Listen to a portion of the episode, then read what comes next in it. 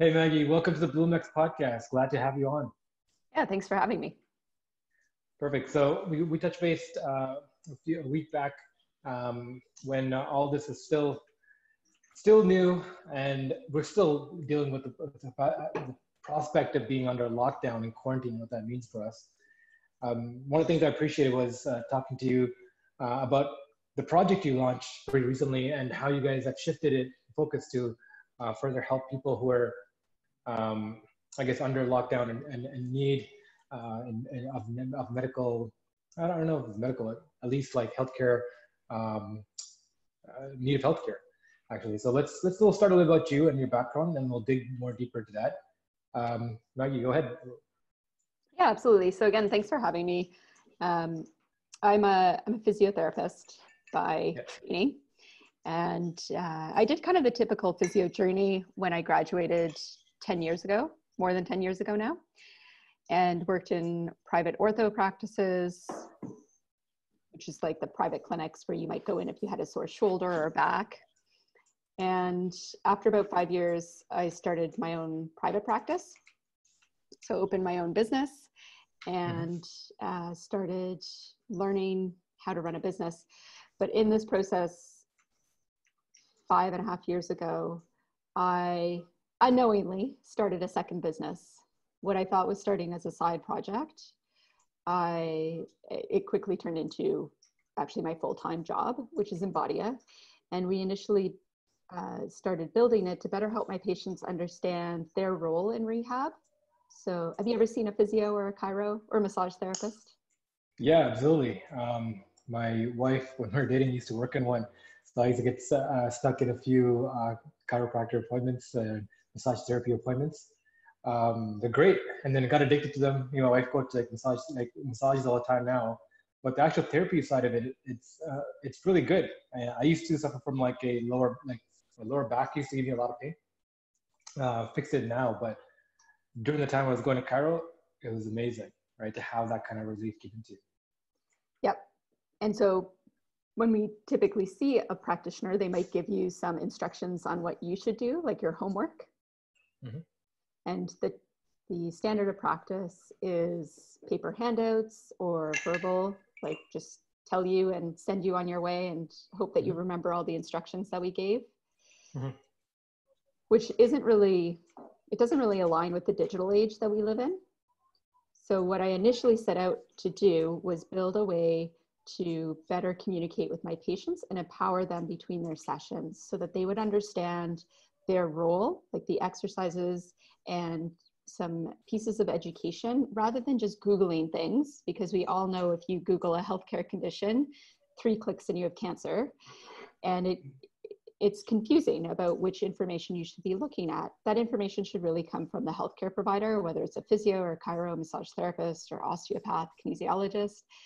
And uh, so we built a web and mobile app where the practitioner could easily prescribe videos of the exercises and education that the patient should be uh, watching and following between their sessions to ultimately mm-hmm. improve their outcomes. Cool. So, what kind of videos are these? Like, these are exercises people do at home, or are they like, like you know, posture control, like stretches? Yeah, all of the above. Yeah. Yeah. It's based on what the patient needs. So we have a library of thousands of exercises and education at this point, and the practitioner basically puts together a program that would then show up in the patient's profile. They can track their progress, they can track their symptom levels, their goals, and what we practitioners call our outcome measures. So, how do we objectively measure if somebody's getting better, not just the subjective report? Like, mm-hmm uh, just saying that you're getting better. We also like to measure whether, like, how, what that means. Uh, so that's what we started with. That was five and a half years ago. And of course, we've evolved over time.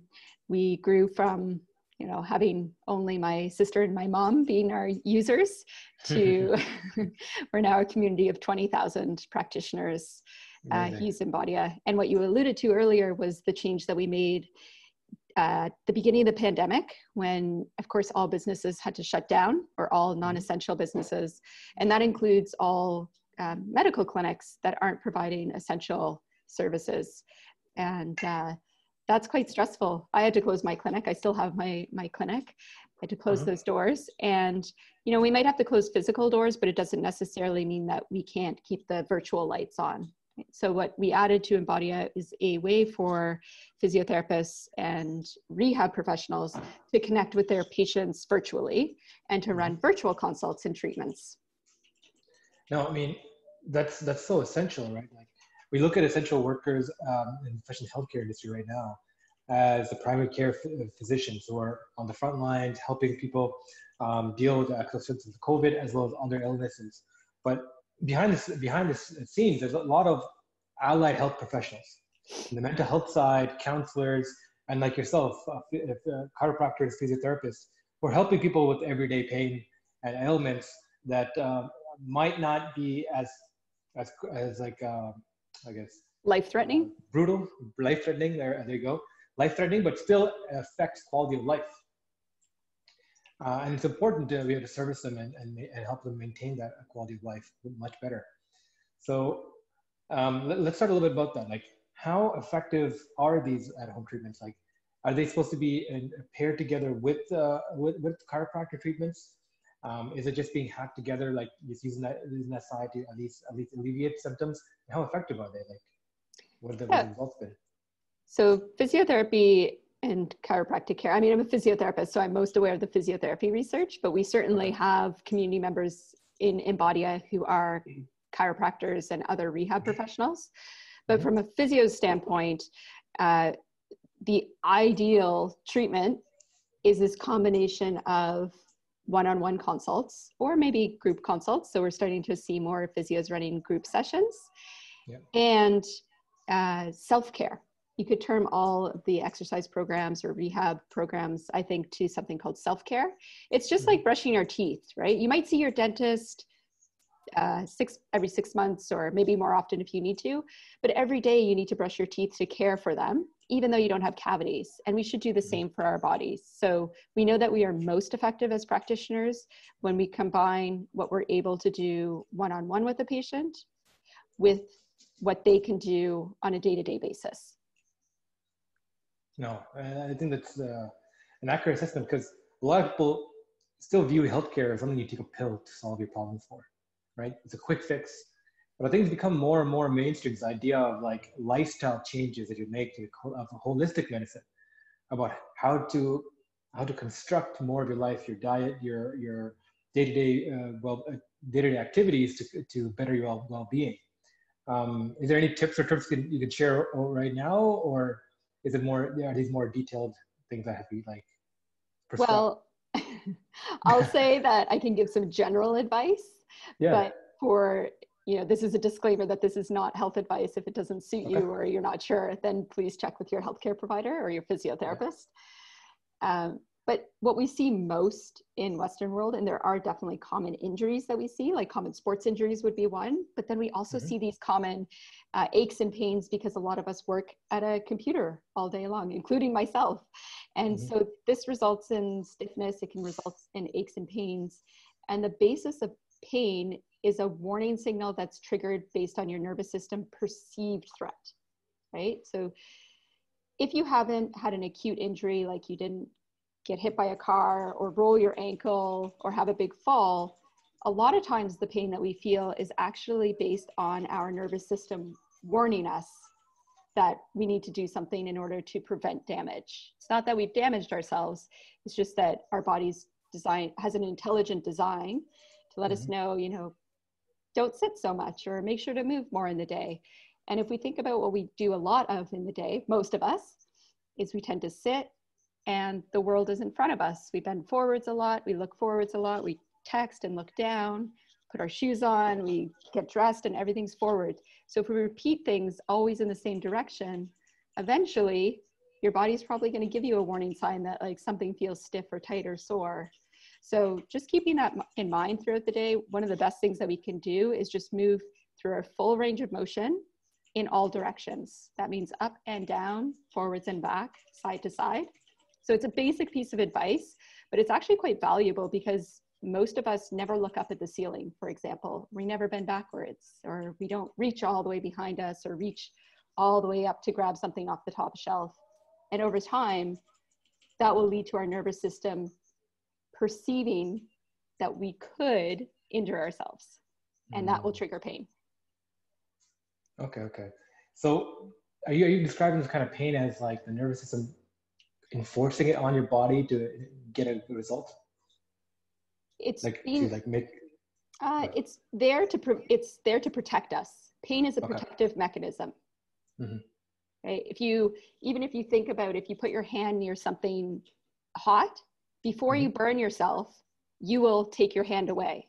That's yeah, a protective yeah. mechanism so you don't burn yourself. And we have the same for our muscles and our tissues. Mm-hmm. your body will start to give you pain before you've torn something for example. That's that's really interesting. Like what is uh, i guess a mechanism behind that? Like you know you sense you sense pain behind like through these pain receptors and you flinch back and there's a receptor like you know there's a reflex there it's automated almost in your body right but how does that how does pain relate to affecting change? I guess like if if you're like an animal to like do you do you have the evolutionary thought behind it? Like so pain is actually a really complex but really interesting topic and we mm-hmm. probably know just a little bit about it even at this point. And there's people that i could point to who are experts in pain research who i actually have the opportunity to work with on embodia because they teach we also host online courses for healthcare practitioners, and some of those leading pain experts teach our courses for us. Um, but um, really, again, pain is there as a protective mechanism to help us prevent ourselves from getting injured. Yeah, absolutely. Sorry, I think we got a call or something to uh, that interrupted our connection. It, it, it, kind of got shifted there.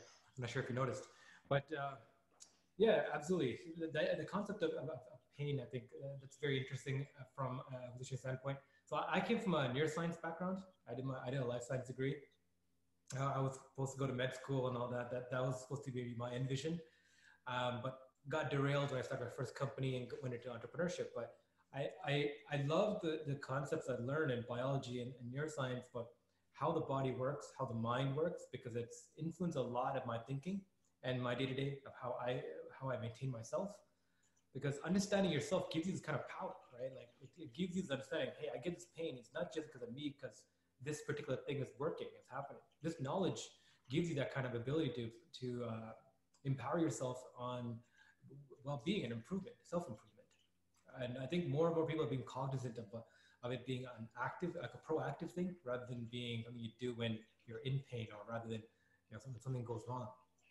Exactly. Right? How about yourself? What do you what do you practice daily to like keep yourself uh, up to date?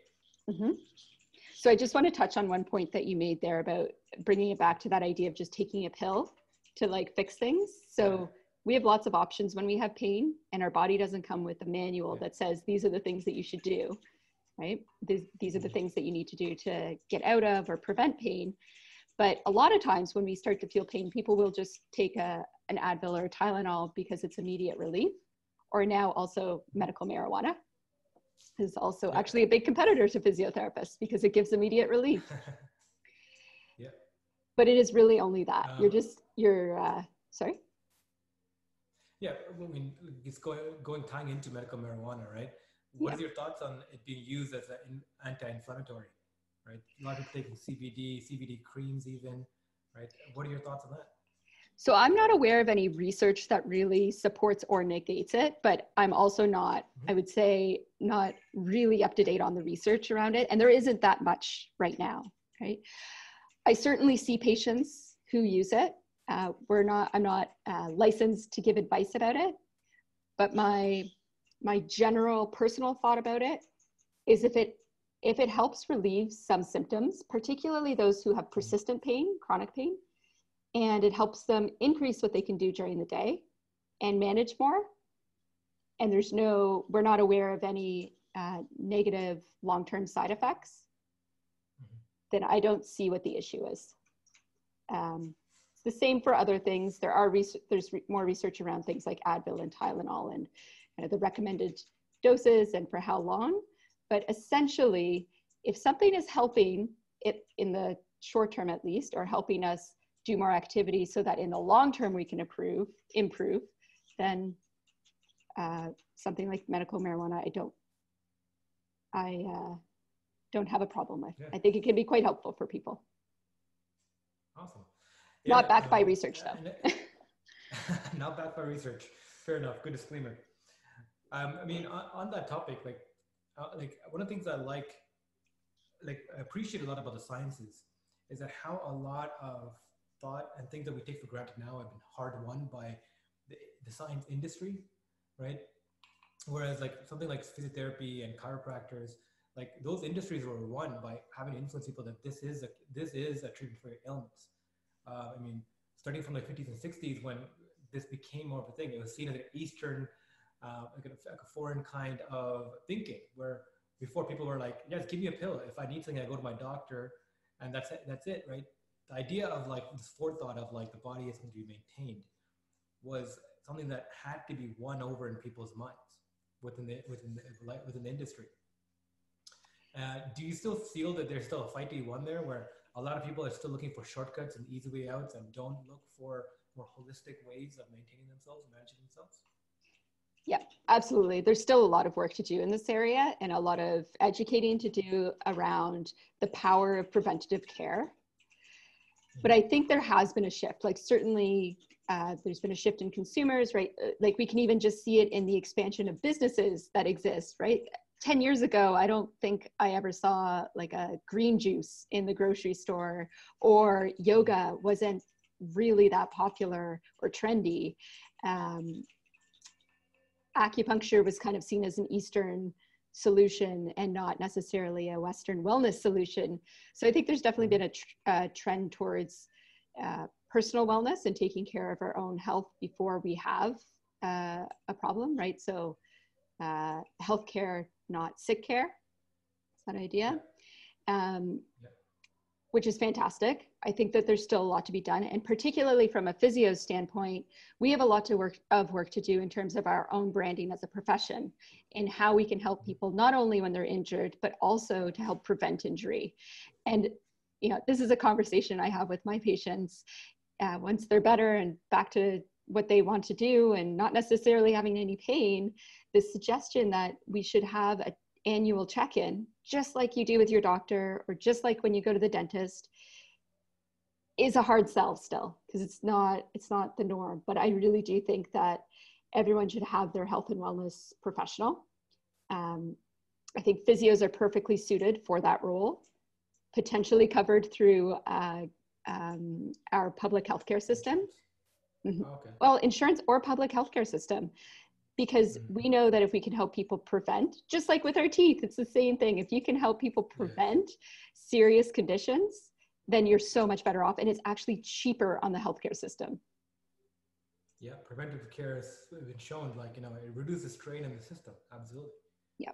So let's let's talk a little bit about the future of this right? Um, actually even before that can you talk a little bit about your personal history? Like how, what got you into this field? Um, what was your journey like physio or tech? Physiother- physiotherapy and then tech is what you're doing right now, right? Like, um, how did you get into this space and then transition over into, into, into the, uh, yeah. right now? Sure. Yeah. Uh, so I did my undergrad at Ottawa U in kinesiology, like a lot of physios okay. do. And I didn't really know what I wanted to be when I grew when I grow up. I still don't really know what I want to be when I grow up. But uh, I was playing water polo uh, on the team at uh, Ottawa U, and injured my shoulder, ended up in physio, was interested in the profession. And thankfully, it was in my second year that this happened. So I had the opportunity to then, I actually got a job in the sports medicine clinic. And then I shadowed a physio who was working at a school with kids who had disabilities, which I didn't even know was a role physios had, and decided to apply into physio at the end of my fourth year. Thankfully, I got in and uh, like I had said, I worked when I graduated from physio, I did my master's at McMaster University.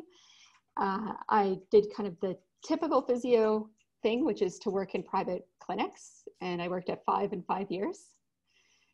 And then started Embodia. I didn't even know what a tech startup was, though. I'm not mm-hmm. particularly tech savvy. And when I started Embodia, it was really for my patients. That's why I started it. I um, I thankfully had somebody who knows there, how to code. Was there a struggle at all? Yeah, there we go. Right. I'm not the coder. Oh my gosh. my business right? partner, yeah, my business partner is the CTO. Yeah. Okay, and he's the one who like encoded the system and all that. What was that? What was that like when you from the moment like, hey, I, I want to build this tool or this use case, right, using technology to actually getting it launched, right? Like, how how did you transition there from like you know healthcare background to a tech uh, knowledge base? How did you acquire that those skills or that knowledge base? it wasn't it wasn't graceful. Let's say that. it was yeah. difficult. yeah. Um, it was all trial and error. I had like a huge learning curve. I didn't know what I was getting myself into. And actually, I showed up to a TechTO event, which somebody somewhere had told me about. So I showed up to a TechTO event. Mm-hmm. And one of the booths was the DMZ, the Digital Media Zone, and told them what we were building. We like just had a beta, hadn't really launched. You know, my mom and my sister were using it basically. Yeah. And uh, DMZ said, you know, you should apply and come join us in this incubator. So that night I learned two mm-hmm. words, tech startup and incubator. And we did apply into the DMZ. And I'd say from then we applied in 2015 and we were there until I think end of 2017. I just, you know, it was like basically going back to school, except with 100% real life experience, just trying to figure out how to build a tech business or tech startup. Nice. And you got also got involved with TechTO, and uh, now you're doing a lot of marketing and communication work for them, right? Can you talk a little about that? Mm-hmm. Yep. So I was impressed with their event, and my mind was blown by this idea that there is all of these people in technology, you know, like hundreds of people showing up every month to have pizza and beer and hang out, network, and listen to speakers. That's just not the way that conferences for physios run. So it was like, no, we're a little bit drier, let's say. Yeah. Uh, although we're changing now, we're evolving as a profession, which is exciting. Mm-hmm. Um, and so I asked uh, the DMZ if we could host a health focused event that was like TechTO. I talked to Alex and Jason at TechTO, and they're like, yeah, go for it. This was before they had all the TO events, so they only had TechTO. I started uh, what was called Health TO, and then quickly realized how much work it takes to run an event. Uh, Alex and Jason agreed to kind of help take over the event within the Tech TO community. And it, the timing was just right. It was one of those moments where the timing was perfect. I had about 100 people who were showing up to my events, and I didn't want to run them anymore, like the logistics and marketing side of it. So, and TechTO was at the point where they were deciding to branch out to have different verticals. And the first two verticals that they wanted to launch were health and sales. So they asked if I would be the community director for their health vertical. And uh, I still am. So now we run our events obviously uh, under the TechTO brand. They're called TechTO Health. And normally we would have a uh, health focused event every other month, but now they're all online for the moment. Yeah. Yeah. How's that transition been to online? Um, I, have seen like TechTO was one of the first to like come out with like an online like presence through the lockdown, right? Like, like actually locked and loaded using like a new uh, new software tool, uh, I think. Um, Hopin. How's that transition been yeah. Hopin. There you go. Yep.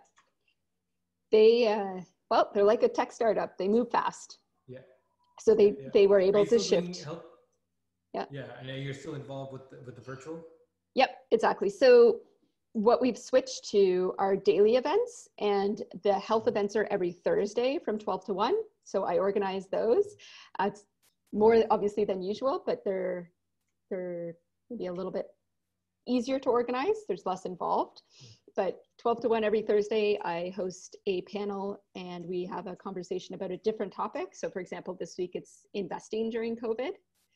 Uh, next week it's uh, transitioning or managing care at home, which is going to be a huge mm-hmm. topic in healthcare, particularly post COVID. Mm-hmm.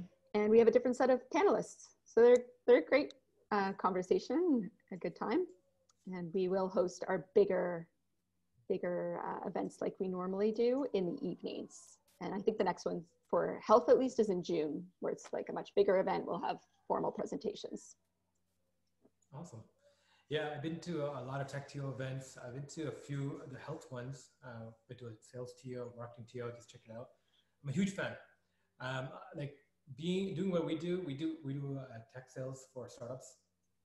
This is where we find our clientele at events like yourselves, where you bring together this host of activity to bring together parts of the community. And you know, kudos to you guys, really, honestly, to build to bring the community together and be a pillar of it. Um, the Tech TO like events has such a, a, a such a sta- such a staple in the tech scene within Toronto, and it's really because it started so early and really gravitated to a particular crowd, and it was built so organically, organically grown. Um, and and thank you for your part in growing that brand and identity out there because it, it's so important to build this community to, together, especially during this time where everyone is so far apart, right?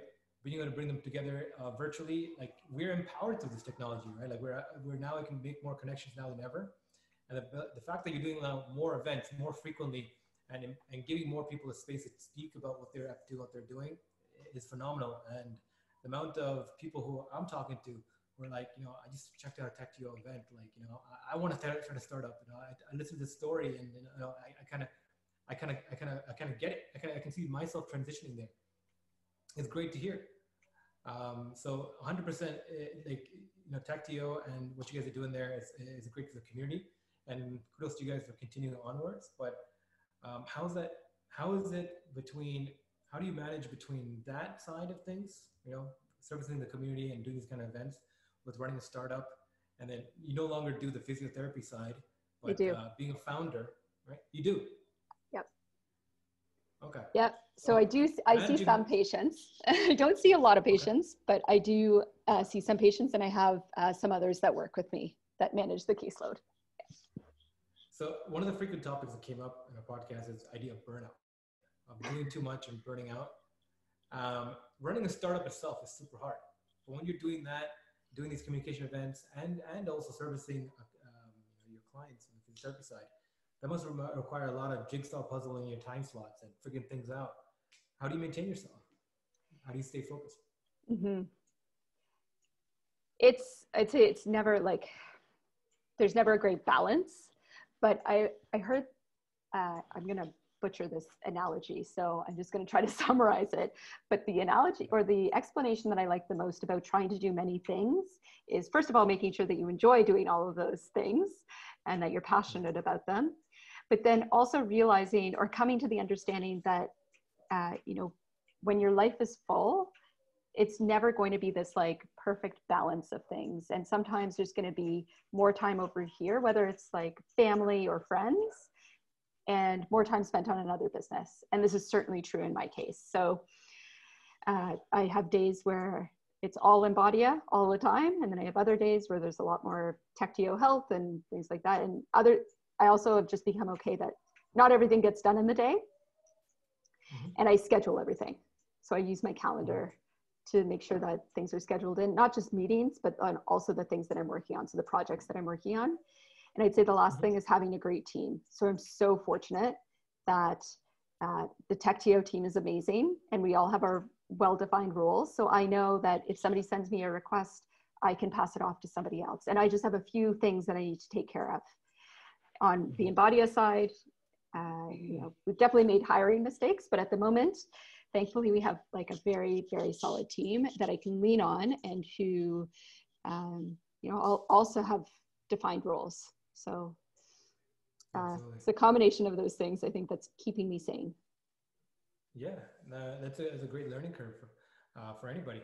Um, so with Embodia, Embodia, let's talk a little bit about that and the, the transition you're going through. So you guys started as like this collection of videos for um, clients of physiotherapists to learn more about, sorry, to have a better touch point of how to take care of yourself after the therapist, therapist therapy visits.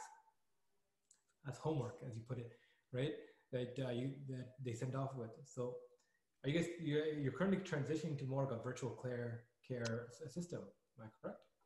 Uh, we provide lots of different services. So we still have the patient engagement or home exercise uh, prescription software. So that's still something we offer, and it's actually a great. Um, it's a, it really complements virtual sessions right? So you can provide your patients so much more value if you see them virtually like this. we would chat, we'd do an assessment, I'd give you some suggestions to go away with and think about and some things to do. And then I'd follow up with this really slick way for you to follow them with videos, you track it, and I can see it as a practitioner. I can see if, what you're doing, if you're putting in notes, uh, if you're struggling somewhere. So there's this great two-way communication between sessions, not during, during the session.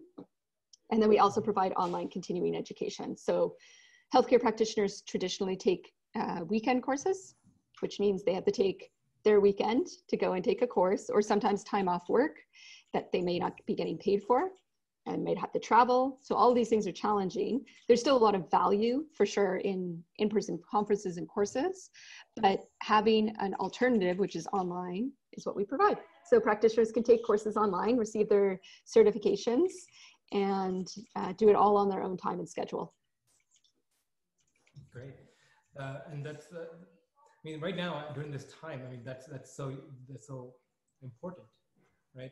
How has that uh, been in the market? Like, how has the response been back from uh, the end users? Amazing. Yeah. Overall, like everything on Embodia has grown exponentially during COVID, and it it's um, you know when it's when the pandemic started, we honestly didn't know what was going to happen because mm-hmm. people are on tighter budgets, so there's less money to spend. So maybe they're not going to buy online courses, for example, or maybe they just choose to shut down their businesses altogether rather than offering virtual sessions. We know that some practices have done that, but there's just been an overwhelming demand for online courses, digital patient engagement, ability to provide virtual sessions. So we've been uh, working more than full time. yeah, I, I, can imagine. What's how was your transition between uh, pre-COVID to current COVID situation during the lockdown? Um, how did it affect you, affect you, your business, everything that's going on? Yeah, so for Embodia, it was, um, we are lucky in that it was a positive transition for our business. We've just grown exponentially. And uh, we've also had to learn, of course, how to manage such an increased demand on our, on our, more of our time, like customer support tickets, just like through the roof. But we've hired two customer mm-hmm. support team members. Uh, we just hired somebody else as well. So we've been hiring and then of course having to take time for training and to hopefully like it was a bit of a fingers crossed hopefully we hired well we've definitely made the mistake of not hiring well in the past and that's uh, it's a difficult lesson to learn you don't want to make it again yeah. but so far so good and otherwise um, a lot of i'd say the majority of my time is spent working right now and then just trying to remember to take my own advice and do some yoga and go for some walks so I don't get stiff and sore. Mm-hmm. Yeah, um, I mean, talking about um, growing pains and growth, can you talk about like a um, a particular pain point that you experienced when during this process of uh, scaling your company?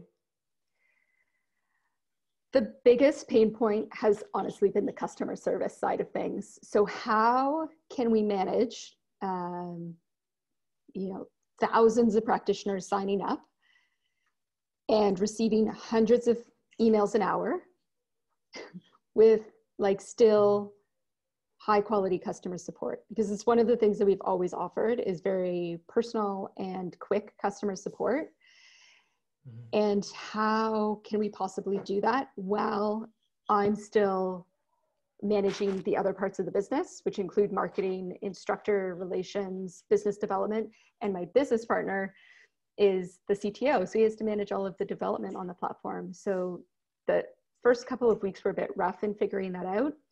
And then also like that, bringing somebody on and training them to learn how to use the platform. And like, like I had mentioned, we have multiple things that we offer. So there's lots of ways the platform's used. So the learning curve for these customer support people is really steep. And uh, you know talking about burnout we don't want to stress them out or burn them out but they're also seeing like large volumes of customer support tickets and like you know getting a bit anxious about answering them fast enough or making sure they answer them correctly. So it's been a, a learning process but one of the things we're going to do afterwards is actually just put together internal documentation. We've uh, we have other team members but they've been with us for longer. We've never hired a su- customer support person. So yeah, one of the things we're taking away is have some really good documentation for onboarding in every part of our business. We had it in some parts, but not all parts, which uh, slowed us mm-hmm. down for a week or two. Yeah, um, absolutely. How has it been like hiring and onboarding people during this pro- during this time when you're not meeting people face to face, right? Nope. What have you been doing with that? Yeah. It's been through referral actually. So mm-hmm. one of the people I hired, I went to school with, and she is a physiotherapist. Mm-hmm. So she already knew the industry, which was key, I think. So, mm-hmm. um, you know, she understands the pain points of healthcare practitioners, and she can usually like understand what they're trying to ask because she usually has the same question about how to use our platform. so that I think was. Uh, a wise choice but then there was just like a lot of learning on her end of like how like the intricacies of how things work um, and other both the other hires we made were also through referrals so somebody referred them to us and said they highly recommended they had been let go of the job and were looking would prefer to work rather than being on ei or CERB yeah and like so one of the cool things now is like the use of SaaS tools, right? The, the tools that companies use to run themselves.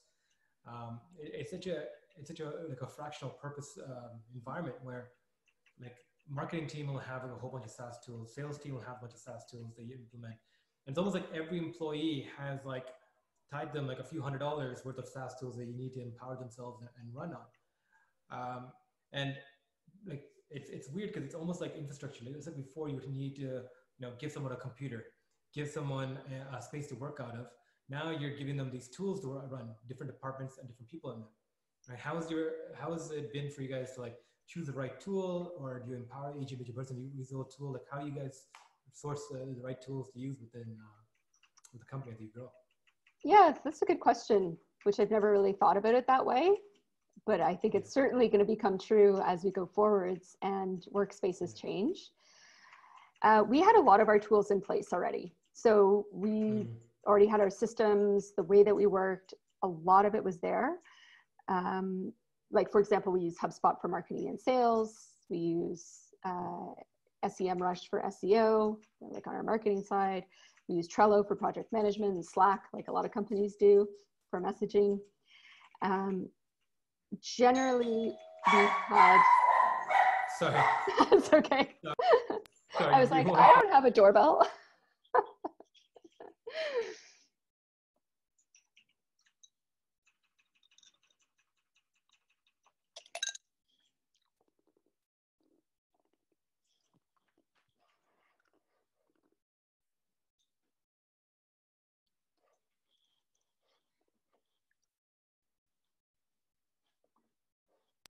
Sorry about that. That's okay.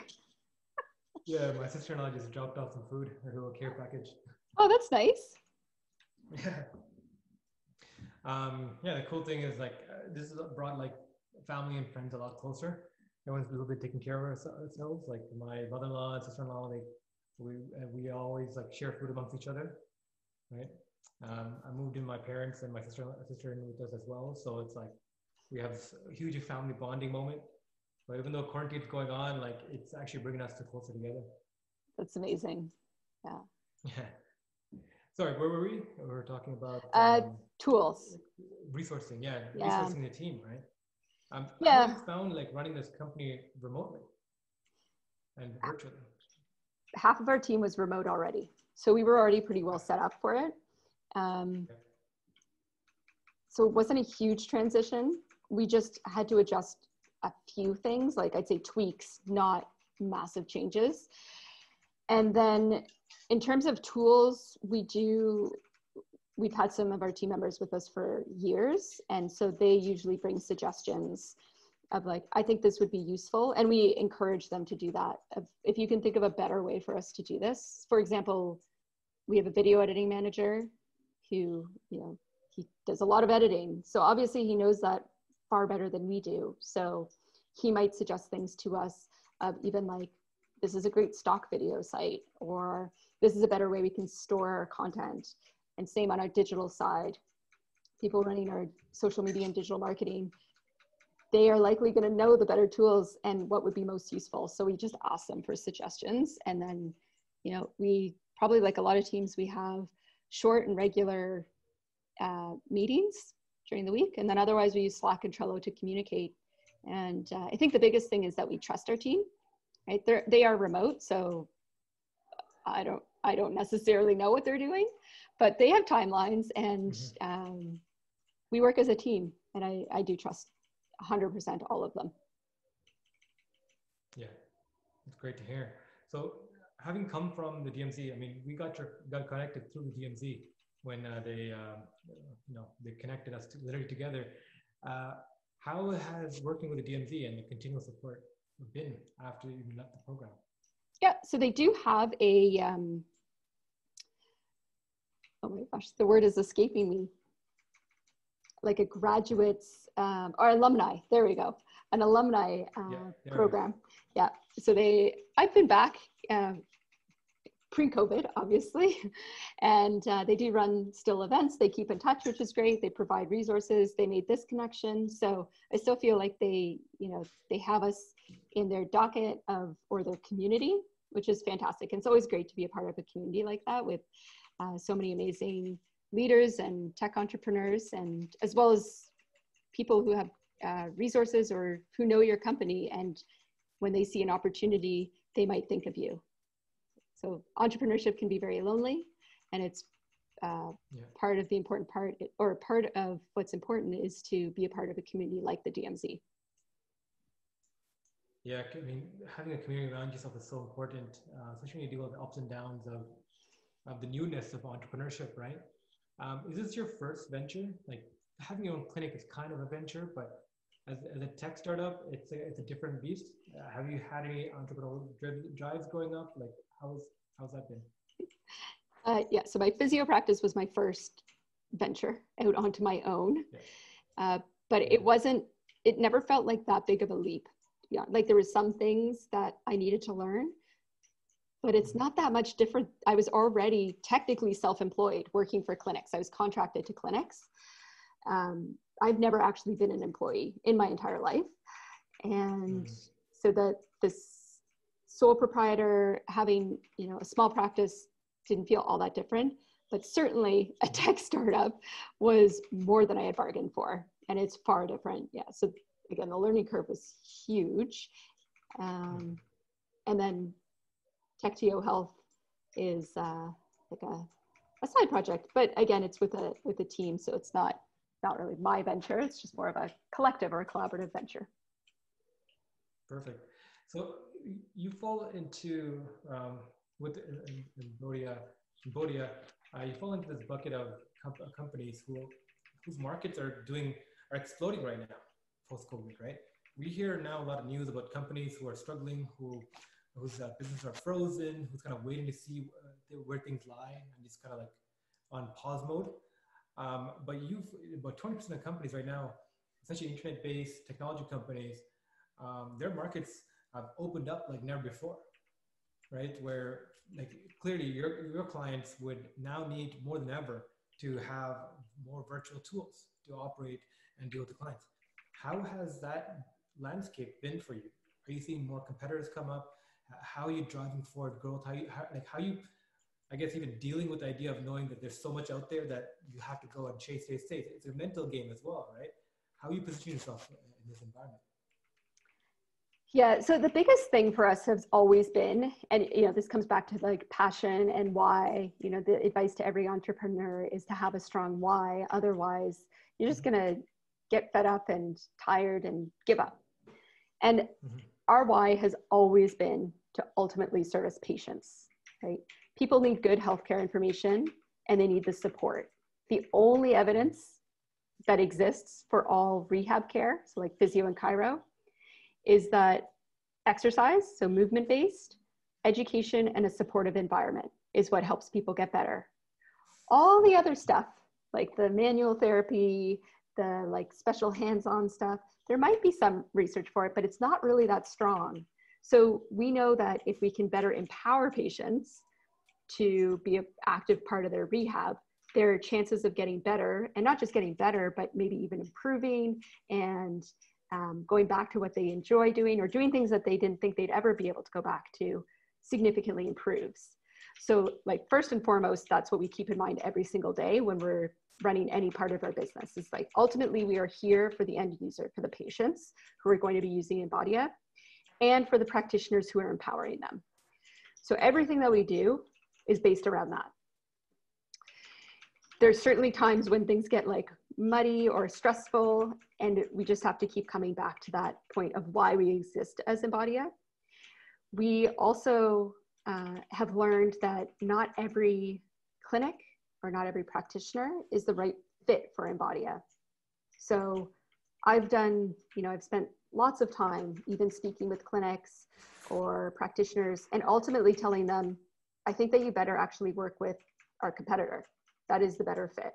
Because we don't want people working with us or that, that aren't the right fit. That's not good for anybody.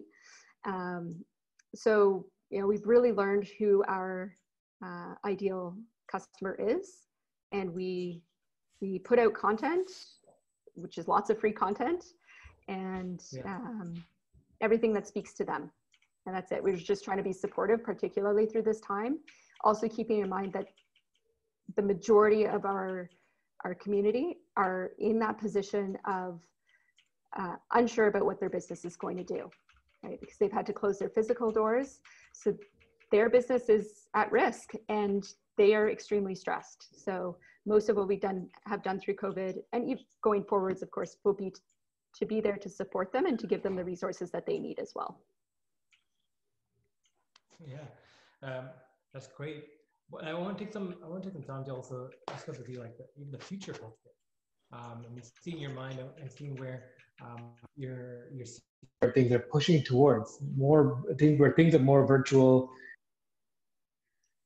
Sorry, one sec.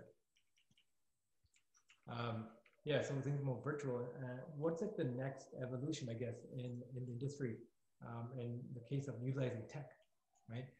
Um, and I, I, guess a case example of that is like, so I'm talking a lot of uh, like primary care physicians and how they use technology.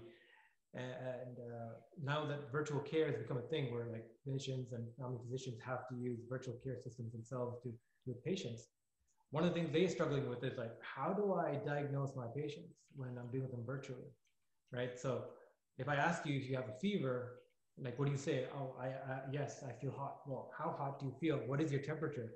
If you have a thermometer, right? Like you can't measure that and you can't get that reading. So there are some startups uh, starting up that are trying to give like packages, like home, like like uh, reading packages or like a set of tools that you can have in your home that can diagnose you. So when you to your physician, you can actually have like your own setup at either home or even like this other startup thinking like, you know, what if you have a nurse's office where you can come and get get all your physicals done and then communicate that to your thing. But now companies are thinking, everyone has like smartwatches and these analytics tools built in. Why can't we use that to have better better better interfaces with their family doctors and stuff like that, right? Is there anything like that, like where IoT devices or like these wearables are being utilized in your industry? Not extensively. So I do think that's going to be, no, not yet. I think it's going to be part of the future of the story of our profession is uh, mm-hmm. integration of technology, whether it's IoT or AI or VR, um, or just simple uh, digital healthcare, right? There's simple things that we just really have not integrated well into healthcare and it's being accelerated drastically at the moment. So I think part of the future for at least physio and rehab is a meaningful integration with technology as a broad subset, and um, as well as a move towards hybrid care, meaning some care is better done in person. There's no doubt about it. Um, but there's probably, there are a lot of patients, again, this is not backed by research yet, but there are likely a large set of people who would do very well with an in-person assessment and then all follow-ups done virtually. Mm-hmm. Yeah, and like that's what I'm excited to see is like the next version of healthcare, right? Like there was this one, this one like research that really blew my mind. Is like, like uh, with, anyway, with physicians, primary care physicians, it's like almost a third of family doctors diagnoses are wrong. right? Which is mind-boggling to think about. And then in, recently in China, there was a diagnosis, diagnostic um, AI that they built up that they trained and ran it against what 500 uh, medical professionals to see you know, who's going to be who's more uh, accurate in their diagnosis. So 500 of the top doctors versus this algorithm. The algorithm won. And it kind of points to a sh- drastic shift in the way we kind of diagnose and the way we're going to be thinking about healthcare in the future, right? The way applications be run. And so people are already thinking it's like, well, why do I need, why do we need, you know, to pay hundreds of thousands of dollars to these physicians on our healthcare system when we can have, you know, uh, nurses working for 60,000, 80,000, 100,000 within a clinic, and all they're running is interfacing patients to a system that can diagnose them uh, drastically, right? So that's like a drastic, radical change when it comes to primary, primary care. Is there anything like that being discussed in, in, the, in the physiotherapy world where like eh, parts of it could be automated away in a drastic fashion? Uh, beginnings of conversations, let's say. I've included that in a talk that I did in 2018 and 2019 to um, okay. part of our profession. I don't know how well it was received. I was talking most mostly theoretically, and I was just looking on my desk. I keep a few books on my desk, and one of them is called Deep Medicine. Have you heard of that by Dr. Eric Topol? And no. something that he says in it, so it's a lot about AI, the use of artificial intelligence in medicine, and how it can essentially help us put the care back into healthcare. Because if we can use artificial intelligence to do the things that it could do well, such as diagnosing and maybe prognosing, then we as practitioners can actually spend a whole lot more time with the patient doing things that we as humans can do well, which are things like empathy, motivational interviewing, communication, support that an AI is not going to be able to provide, and a lot more of the art of healthcare rather than the science of healthcare. The sense that I got when I discussed this in my presentations to physiotherapists was this idea that a lot of healthcare practitioners feel, which is the robots are going to take over our jobs. Mm-hmm. We saw this in radiology two yeah. years ago, I think, last year, um, where yep, machines can actually do this better and faster and cheaper. So you're kind of out of a job, which yeah. is not what we should be doing in healthcare. It should be a modifying of jobs in collaboration with technology. So I'm optimistic for the future that that's what's going to happen. Uh, but we obviously need to do this uh, intelligently. And one of the keys with policy as well as technology in healthcare is that the healthcare practitioner's voice is at the table. Yeah, I mean, one of the things I'm excited about with this lockdown and the shaking, how shaken the industry healthcare industry in general. The healthcare industry is like built on these legacy systems, it's archaic, old legacy systems, right? I mean, four, was four years ago, the biggest trend was EMR systems, EMR integration. How do we get electronic, um, uh, electronic medical records to communicate with each other. Whereas one machine will, you know, produce something in a certain language which another machine cannot read, and then they can't even have like a system to even store that file. Uh, sorry.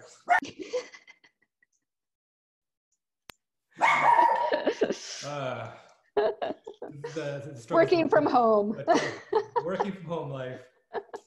But uh, yeah, so going back to that, right? So the, the idea that parts of things can be automated away, but run more efficiently because of and opening up new lines of doing doing healthcare I, I, my hope is that th- this this whole cataclysmic shift of COVID nineteen and working from home and like the, the, the, global stressors they put on has kind of shattered the framework that the healthcare system is working on, and hopefully radically shifts rapid modernization. And the, an example put forward is like you know the the Spanish flu and the and the Great Depression that followed afterwards, right? The third industrial wave revolution third industrial revolution, the third wave of industrialization happened right after that, where the world was like shaken up to the Great Depression, and because of um, the because of Spanish flu before that, and the world wars, all these all this turmoil mixed in together with a new process of way of doing things just rapidly changed how the world was. And I feel strongly, and a lot of people agree that we're at the crust of the fourth industrial revolution, the machine intelligence age, the machine age, right? where these deep algorithms and more um, tools can come in effect. And that's what, what's starting right now. So I'm really looking forward to seeing how the medical industry changes and utilizes more technology and how uh, we can become better for it because of it. Yep, absolutely. The analogy I had heard was the Etch a Sketch board has been shaken, or the Monopoly mm-hmm. board has been shaken. Talking more about business, of yeah. course, but yeah. yeah, I absolutely agree with you. Yeah, perfect. Well, um, Maggie, it's, it's been about an hour. We're going to wrap up this episode. Uh, it's been a great conversation. Uh, looking forward to hearing more about Embodia and your success. Uh, but we'll keep in touch. But uh, for now, thank you and take care. And yeah, thank you so much.